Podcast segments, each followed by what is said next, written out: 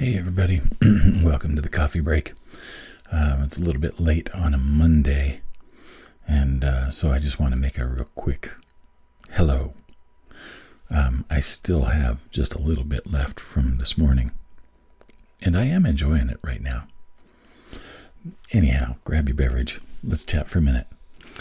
Um, the thing that's on my mind right now is that I've got a couple of clients that I'm helping learn how to use video editing software and they're really they're struggling with it because it's not something that they've done before and it's not something that is really for them at least it doesn't feel intuitive. And uh, they're about ready to just you know pitch the idea and hire somebody else to do it which isn't a bad thing. It's not a bad thing at all. But they really want to be able to just do some really nice short videos for social media and things like that and so I th- I'm you know helping them figure out the software that they're using. Well, I have a story to tell you. um, I started learning about recording equipment when I was in college.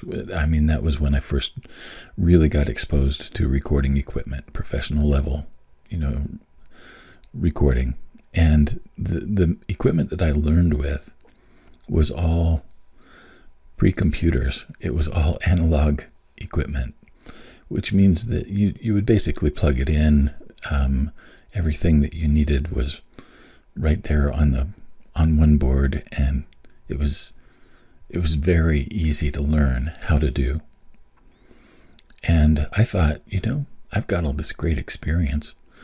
Um, and I remember after I finished my CD and released it in 2001, I wanted to have uh, a recording situation at my home. And I thought, wow, this is the time to do it. You know, it's like uh, now I know how to do all of this production stuff.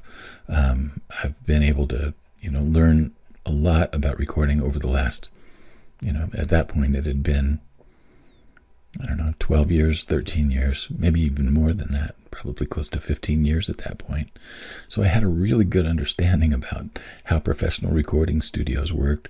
I'd I'd worked I'd done a lot of recording sessions as a guitar player and as a background singer, and I had done a lot of work with people um, just kind of as an associate producer, as an engineer, and as a producer for jingles and demos and stuff like that. So I had a lot of experience in recording. And so in 2002, after I'd released my CD in 2001, I decided, you know what, I'm going to make the transition. Everybody's kind of moving over to this computer recording thing. And um, the ability to do really amazing recordings was getting easier and a lot less expensive.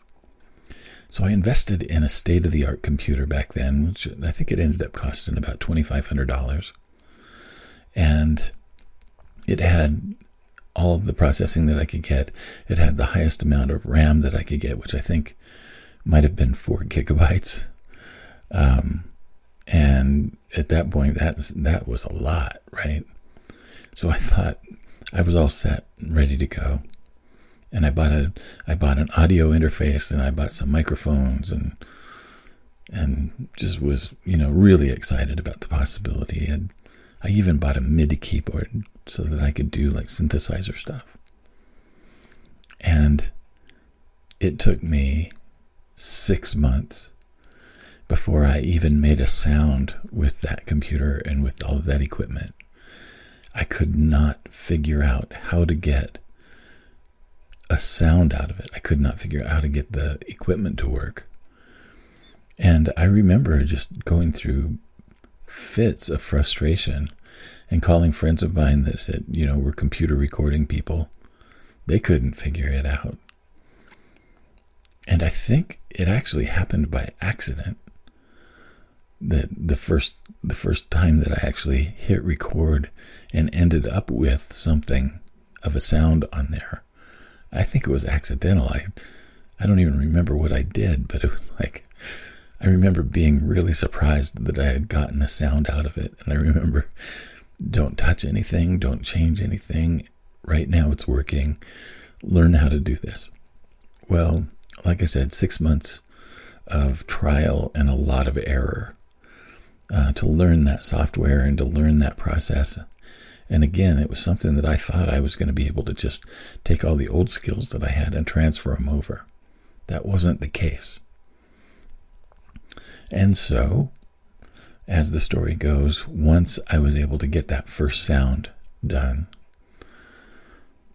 it became so much easier.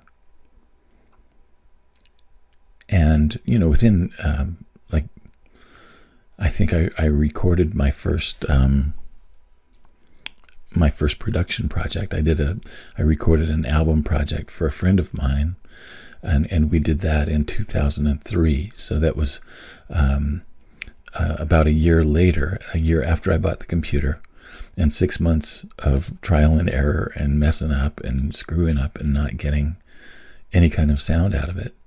A year later, I was producing somebody else's album on that very same computer with the very same software and the very same equipment. So the learning curve at first seemed really, really, really steep. But there was kind of a there was kind of a, a, a breaking point where I was about ready to give up and just go back to doing it the old way. Could have could have easily done that, but I, there was just a part of me that would not stop until I until I figured this out. And once I figured it out, I haven't looked back. And I'm I mean I still do recording even now. I don't do a lot of musical recording. I do a lot more like spoken word and a lot more voiceover and things like that. But um, I'll just never forget that first six months was so frustrating. And I was thinking that I was just stupid. I thought there was something really wrong with me. Well, what it turned out to be was that there was one setting that nobody picked up on, and that one setting was the thing that when it changed, everything fell into place. So what I'm going to say is that if you're if you're working really hard on learning something and the learning curve right now seems really steep, stay with it. And what I'm going to tell you from my own experience is that when you get to the point where it's really frustrating, that's the time when I think it's really important to stick with your commitment to learn because the frustration usually is the thing that happens right before the breakthrough. And to the folks that I'm working with on on their on their video editing software right now, I want to say the same thing you weren't born knowing how to do this, and there is a learning curve attached. And once you've learned it, it'll never go away, and you're going to be able to do things easily and quickly.